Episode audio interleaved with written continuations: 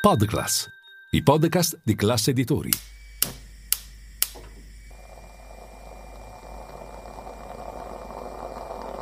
Buongiorno dal gruppo Classe Editori.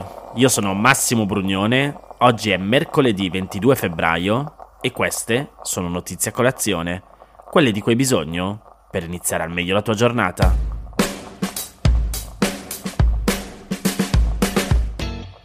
Gli interessi ucraini coincidono con gli interessi dell'Europa.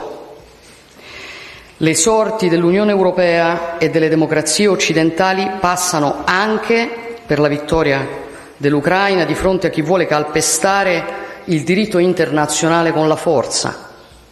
E si illude chi pensa che girandosi dall'altra parte costruirà la pace.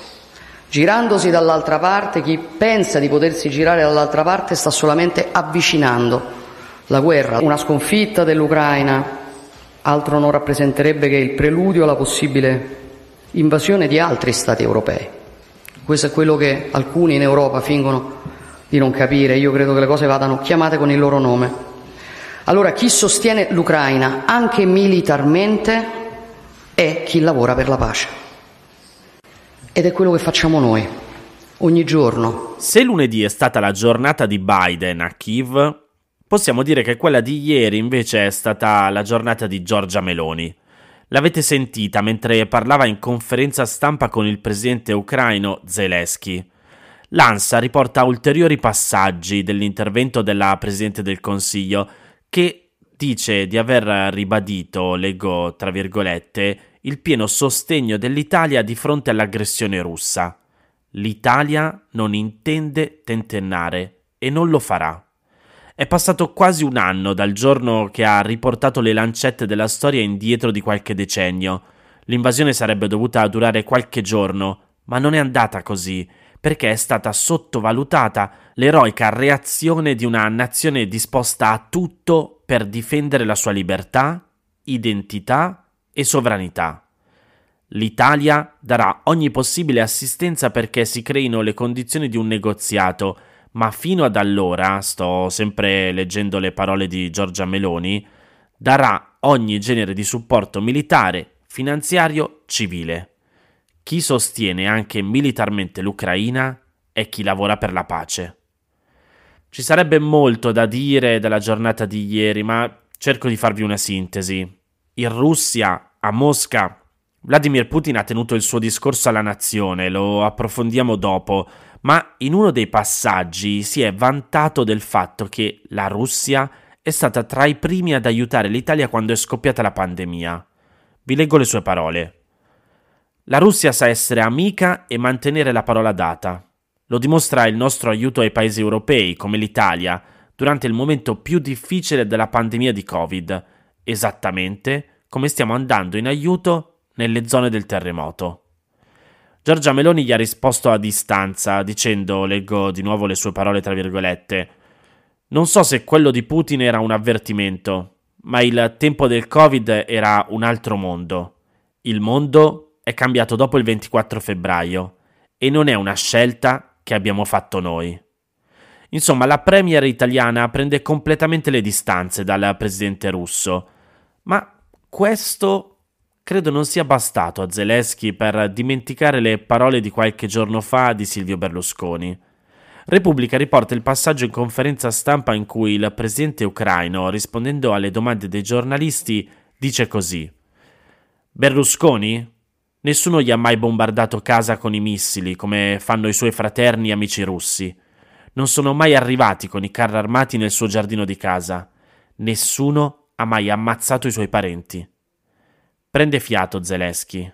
Silenzio in sala. Poi continua. La moglie non è mai dovuta uscire alla ricerca di cibo. Mai nessuno ha dovuto prendere alle tre di notte le valigie per scappare. E questo grazie all'amore fraterno della Russia. Ci sono russi che portano via le vite dei fratelli dell'Ucraina. Giorgia Meloni ascolta. Poi, sollecitata dai giornalisti ucraini, replica così. Non sono d'accordo. In Parlamento abbiamo sempre votato compattamente. Una cosa sono le frasi dette, un'altra le posizioni. Il centrodestra vuole rispettare il programma, ci tiene e continuerà a farlo in futuro.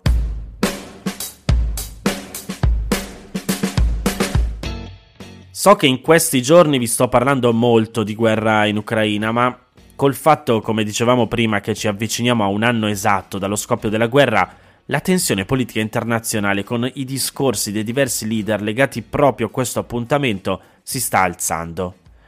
Come vi accennavo, ieri mattina Putin ha tenuto a Mosca un discorso alla nazione in cui ha ribadito la sua volontà di proseguire nell'invasione dell'Ucraina e ha rivolto un po' di accuse all'Occidente. Nelle scorse settimane alcuni analisti avevano ipotizzato che il presidente russo avrebbe approfittato dell'occasione per fare qualche grosso annuncio relativo alla guerra. In realtà ha decisamente deluso le aspettative. L'unico annuncio rilevante è stata la decisione di sospendere la partecipazione al New START, che sta per Strategic Arms Reduction Treaty, un trattato in vigore tra Russia e Stati Uniti dal 2011 che ha l'obiettivo di monitorare i reciproci armamenti nucleari. Come spiega il Post, il trattato è l'ultimo di una serie di trattati di controllo delle armi nucleari che sono stati via via eliminati o lasciati scadere nell'ultimo decennio, e anche New Start in realtà era ormai da tempo disatteso, perché la Russia, da alcuni mesi, impedisce le ispezioni periodiche del suo arsenale che sarebbero previste dal testo del trattato. Tra le altre cose, New Start limita gli arsenali nucleari di Russia e Stati Uniti a 1550 testate ciascuno. Il fatto che la Russia ne sia uscita potrebbe indicare che Putin intenda estendere ulteriormente l'arsenale nucleare, che è già il più grande del mondo. Quello che ha fatto il presidente russo davanti ai parlamentari riuniti è il primo discorso alla nazione dall'inizio dell'invasione. Tra l'altro, quello che è di solito un evento annuale in cui il presidente russo fa il punto della situazione politica, economica e sociale del paese, l'anno scorso non si è tenuto e quest'anno è iniziato con Putin che ha parlato della situazione della guerra in Ucraina, ribadendo che l'invasione era stata decisa dalla Russia per liberare il Donbass la regione dell'Ucraina orientale in cui si trovano le repubbliche autoproclamate di Donetsk e Luhansk, territori formalmente ucraini che sono gestiti da separatisti appoggiati dai russi. Putin ha anche di nuovo accusato falsamente il governo ucraino di aver iniziato la guerra imponendo un regime neonazista nel Donbass e sostenuto che la Russia sia intervenuto solo per questo motivo. Poi ha continuato dicendo che la Russia avrebbe cercato di risolvere i problemi nella regione di Luhansk e Donetsk con mezzi pacifici, ma che nel frattempo il governo ucraino, d'accordo con i paesi occidentali, avrebbe pianificato di attaccare quei territori. Vabbè, se lo dice Putin.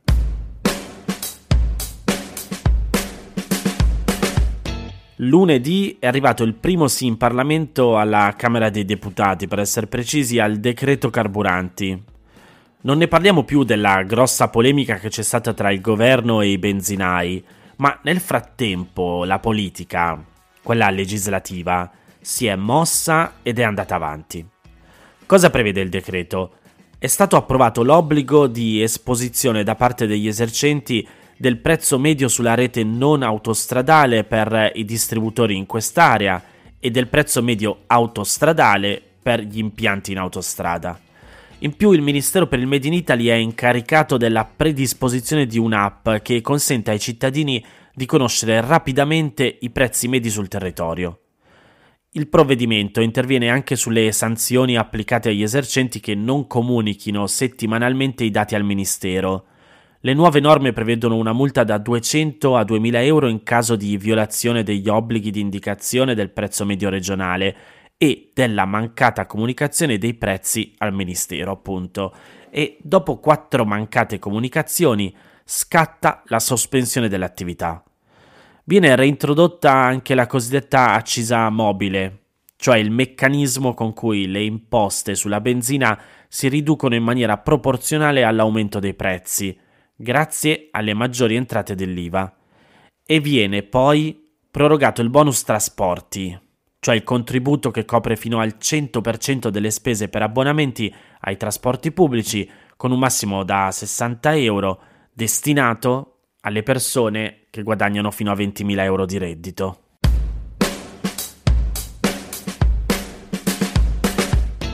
Queste erano le notizie a colazione di oggi. Se volete suggerirmi alcune notizie o mandarmi i vostri commenti su quelle trattate, potete scrivermi all'indirizzo email notiziacolazione.it. Se volete rimanere aggiornati c'è il canale Telegram di Notizia Colazione. Nel sommario della puntata trovate il link per gli altri podcast del gruppo Classe Editori. Io vi aspetto domani per iniziare insieme una nuova giornata. Un saluto da Massimo Brugnone.